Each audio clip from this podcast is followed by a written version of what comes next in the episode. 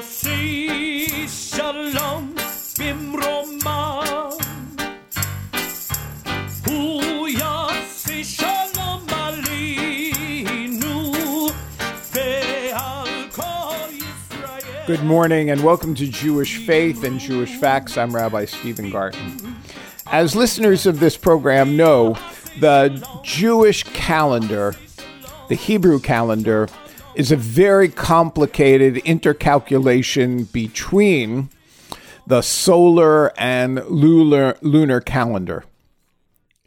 Some months are 30 years long, some months are 29 days long, some months are 31 days long.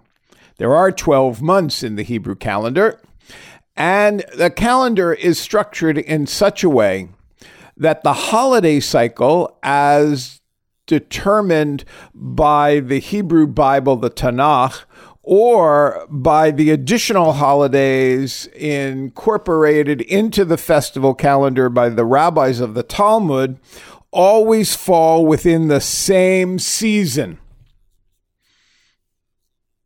One of the holidays, a minor holiday, reflects this calendar that is focused on the celebration of events in the land of Israel. Tu B'Shvat is a Jewish holiday occurring on the 15th day of the Hebrew month of Shvat, which this year falls in January, but some years falls in Februaries. It is also called Rosh Hashanah La'Ilanot, literally the New Year's of the trees.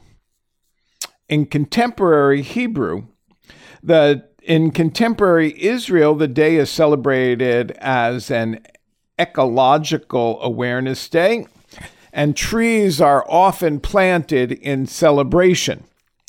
The name Tu B'Shvat is derived from the Hebrew date of the holiday, as I've already said, the 15th day of the Hebrew month of Shvat. The English two is not the number, but we would say TU stands for the Hebrew letters Tet and Vav, which together have a numerical value of 9 and 6. All Hebrew letters are assigned numerical values, and the 9 and the 6 add up to 15.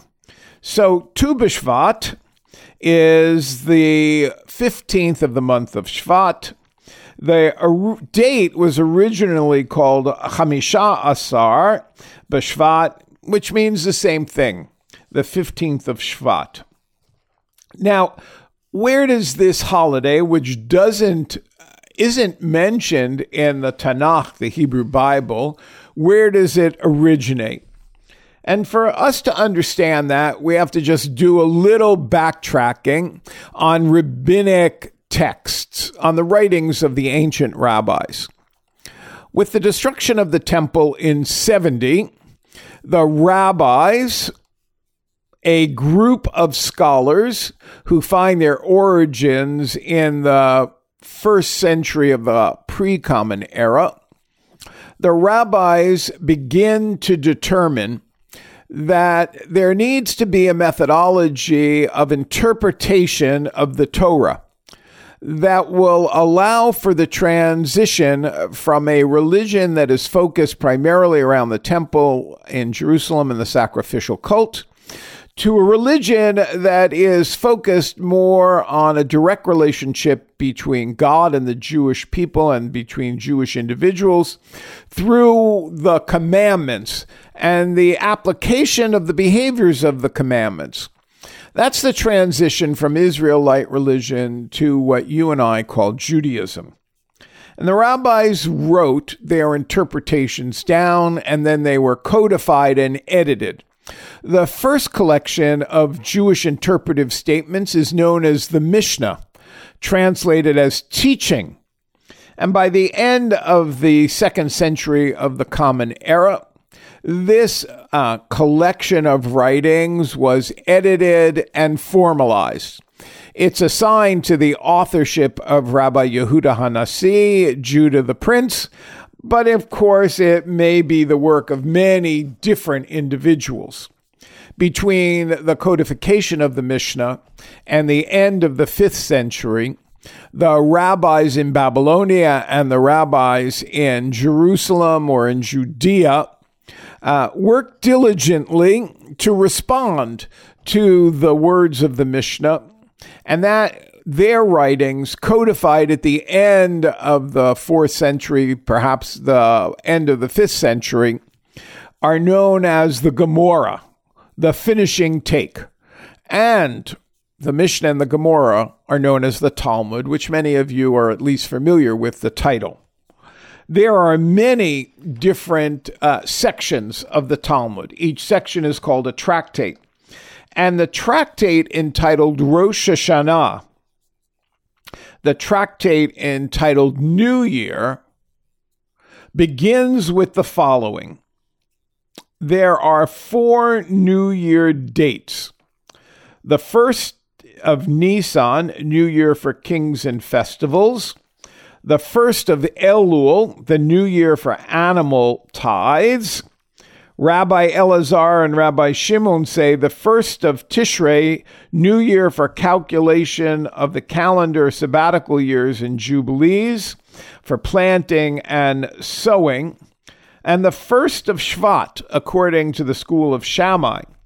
The school of Hillel says the 15th of Shvat, which is calculating the beginning of the agricultural cycle for purposes of biblical tithes. Now, in this statement by the rabbis, it identifies Nisan as the new year for kings and festivals. Nisan is the first month of the Hebrew calendar, and it is the month in which Passover occurs. The first of Elul is identified as the new year for animal tithes. That referred to the temple sacrificial cult. Um, and Elul is the month preceding the month of Tishrei, which the text says is the new year for the calculation of the calendar. And the first of Tishrei is known to the modern Jewish world as Rosh Hashanah, the new year. And you may have many neighbors, and you yourself may know that on Rosh Hashanah, the Jewish New Year, which always comes in the fall, the year of the Hebrew calendar changes. And then we enter into the fourth New Year, the very uh, unusual because it's not biblically oriented or origins in the Bible, the 15th of Shvat. So, why do we have a festival on the 15th of Shvat? According to the biblical law, there is a seven year agricultural cycle concluding with the sabbatical year. When the Holy Temple stood in Jerusalem on years one, two, four, and five of this cycle, farmers were required to separate a tenth of their produce and bring it to Jerusalem to eat. This tithe is called Ma'aser Sheni, the second tithe, because it is in addition to the 2% tithe which must be given to the Kohen, the high priest, and the 10% which is given to the Levite, the general priesthood. On the sixth and third year of the cycle, the instead of the owners eating the Maaser Sheni in Jerusalem, they give this second tithe to the poor, who were per- permitted to consume it wherever they wished. On the sabbatical year, the seventh year, no tithes are separated. All produce which is grown during this year is called by the Torah ownerless and is free for anyone to take. The concept of the sabbatical year is, of course, um, a concept for us to discuss at a future program and how a community could actually live with the produce being produced, but it being free to all to produce, participate in its bounty. It was therefore of vital importance to ascertain when the new year started for produce. Our ancient rabbis of the Jewish tradition established that a fruit which blossomed before the 15th of Shvat is produce of the previous year. If it blossomed after the 15th, it is produce of the new year. By comparison, for the rabbis of antiquity, grains and vegetables and legumes have the same new year as humans, the first of Tishrei. So, why did they do this? In the Mediterranean region, the rainy season begins with the festival of Sukkot in the end of the fall. It takes approximately four months from Sukkot, the 15th day of the seventh month, known as Tishrei, until the 15th of Shvat, for the rains of the new year to saturate the soil and trees and produce fruit. All fruit which blossom beforehand are a product, uh, as the rabbis thought, of the rains of the previous year and are tithed together with the crops of the previous year. Although this day is Rosh Hashanah for trees, we attach special significance to this holiday because in Deuteronomy 20, verse 19, man is compared to the fruit of the tree Though cultivating strong roots and faith and commitment to God, we produce many fruits. And in a metaphoric sense, the rabbi said that Torah and God's commandments are the fruit that we are really honoring. So on this day, the 15th day of Shvat, it is customary to take partake of the fruit which the Holy Land is praised. Deuteronomy 8 8 tells us that olives, dates, grapes, figs, and pomegranates are the primary produce of the land of Israel. If tasting any of these fruit for the first time this season, one should recite the blessing that it was recited on first time of all joyous occasions, thanking God for sustaining us and blessing uh, and enabling us to reach this m- wonderful uh, occasion. Due to the festive nature of the 15th day, certain changes take place in the liturgical cycle. So there, there are no um, petitions offered, and on funerals, no eulogies are officially offered. Now, why does this take place in the winter? It's winter in most of North America. So, why do we celebrate a holiday uh, about trees when nothing is growing? So, this is not the day of Arbor Day, in which we simply celebrate trees. This is the day in which we celebrate that which is part of God's creative process. As in the case of many laws, the halacha is based on what happens in the land of Israel. So, since most of Israel's rainy season is over by the 15th of Shvat, this date is considered the penultimate date for a New Year's of trees. Rabbi Shlomo Yitzchak, commonly known as Rashi, an 11th century commentator from northern France, explains that at this point the ground has become so saturated with rains of the new year, causing the sap to start rising in the trees, which means the fruit can begin to bud. And in Israel, young children learn the song Hashkediya Porachat. The almond trees are blossoming because if the rains have fallen in their own due time, then at this point in the calendar, January, the almond trees would be beautifully blossoming with pink flowers. The Jerusalem Talmud records an alternative explanation. Until the new year for trees, all trees can survive on the water from the previous year.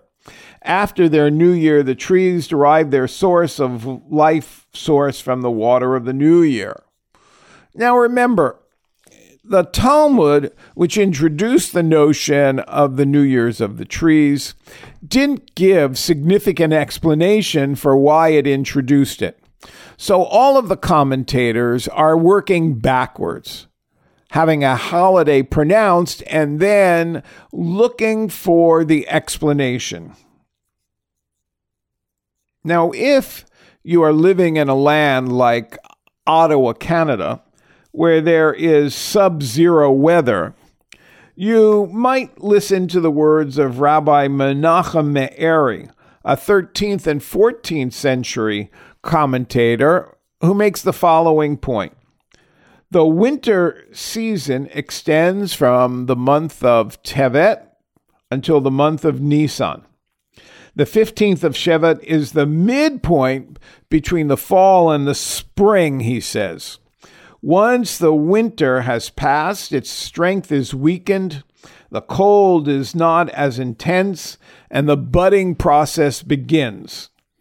I have a sense that he's still talking about the land of Israel because few who live in the northern hemisphere in which there is winter believe that by the middle of January, winter is leaving us. But for Jewish ritual purposes, the 15th of Shvat marks a turning point, a time when all under when under all the cold and snow the saps of the tree is rising, readying for uh, spring. In a sense, this month, the 15th of Shvat, signifies that sometimes it is precisely from within the darkest and coldest moments of our lives that the new blossoms birth forth. Obviously, a lovely um, homiletical interpretation of uh, celebrating the New Year's of the tree in uh, the middle of winter. Again, the Mishnah tells us the 15th of Shvat is a new year of tree. But the Kabbalists the students of Isaac Luria, who wrote in the city of Tzfat at the end of the 16th century, said that the 15th of Shvat is the new year for the Kabbalists, for the, mysts, for the mystics. And at the end of the 19th century, the Zionists spoke about Tu B'Shvat as a holiday for the Zionists. And the environmentalists at the end of the 20th century spoke about Tu B'Shvat as a uh, incarnation of Tu B'Shvat. Each of these uh, four incarnations contains a fundamental innovation relative to the previous tradition. Each of these innovations emphasizes a different tikkun, a different repair, remedy, and healing. So let me share with you the four kinds of Tu B'Shvat. We've gone from four New Years to four Tu B'Shvats, and perhaps it will give you a sense of how a Jewish holiday has been re energized so the emphasis of the 15th of Shvat in the Mishnah is on social justice, tikkun olam, repairing and perfecting the world. There exists a fundamental injustice which indeed has no complete solution. Deuteronomy 15:11 says, "The poor shall never cease out of the land." But the Torah allows for the possibility of helping repair the land. The sages of the second century Mishnah suggest effecting this tikkun through the imposition of taxes in the form of tithes, terumot, free will offerings, corner gleanings, and other social justice mitzvot known as mitzvot of tzedakah. The 15th of Shvat is one of the important days for reminding society to take a frank reckoning of itself. On this day, all who have gardens are supposed to go down to the garden to count up all the fruits and profits that were gathered in the course of the year, to reserve the required portion for the benefit of those who have neither garden nor fruit to eat from it. The sudden appearance of the idea of the new year for the tithing of trees on the Mishnaic landscape is sufficient in itself to teach about the social revolution of the sages of the Mishnah, effect through their relationship to the priestly monarchic concept of tithes and terumot. In the Bible, as I've already said, there is no mention of this day. And the fact of its establishment in the Mishnah testifies to a need to give more force to social and religious taxes that will improve the situation of those in need. In contrast to the Mishnaic sage's social tikkun, the emphasis of the Kabbalistic 15th of Shvat is on the theocosmic tikkun. The world, according to the mystics, Jewish mystics, was devastated as a result of the taste from the tree of knowledge in Genesis 1 and by the resultant expulsion from the Garden of Eden, explained and recounted in later sections of the book of Genesis. The Kabbalists, the students of the Ari, Rabbi Isaac Luria and Tzfat, took upon themselves to repair this devastation by means of numerous rituals spread about the calendar. They instituted Tikkun Chatzot, midnight vigils, Tikkun Leil Shavuot, midnight study sessions for Shavuot, and many other institutions. The 15th of Shvat is a day on which many Kabbalists, many Jewish mystics, try to get as close as possible to the Garden of Eden, to taste its fruit, to heal its damaged trees. They do this with a long, drawn out Tu B'Shvat Seder basing the Seder on the Passover Seder, which, which is biblical in its original format, at whose center they taste the fruits of the world and say blessings over them, using techniques of special mystical meditations directed toward the fruits of the heavenly worlds. The custom of eating fruit on the 15th of Shvat is absolutely novel relative to the Mishnaic and to the rest of known rabbinic literature, the Tu B'Shvat Seder, with its extended ritual of mystical meditations, is an absolute innovation relative not only to the ancient rabbis, but to earlier Kabbalah of the 11th through 13th century, not written in Israel, but written before the expulsion from Spain. The Zionist 15th of Shvat is a day of national historical tikkun, of healing from the devastations of the exile, whether these resulted from external causes such as oppression and anti Semitism, or from internal causes such as the religious and halachic leadership arguments. More than any other day, this day symbolized the longing of the Zionists to be healed of their diaspora characteristics, to be joined anew to a patch of earth of land. On this day, the earliest Zionists taught themselves and their children to color the land of Israel green with the planting of thousands of trees. They would thus, so they believed, again take possession of their homeland by making the desert bloom. Likewise, so they hoped they would teach themselves and their children to stop their exilic floating and finally land on solid ground. One of the expressions of this Zionist Tu was the placement of the little box, a blue and white box that was intended for children and families to place money in for the purchase of trees in the land of Israel under the auspices of the Jewish National Fund. Jewish National Fund dates back to the earliest parts of the 20th century and still exists today. And its initial intentionality was to reclaim the land. Buying land in a legal manner from those in the Ottoman Empire who held deeds to land in ancient Israel. And today they have the primary task of reforestation, whether um, after forest fires or in areas that do not have forests. The last Tu B'Shvat is the Tu B'Shvat of the environmentalists. It's a day of ecological tikkun olam, of repairing the planet, which has been appallingly devastated over the course of the last century by the human race.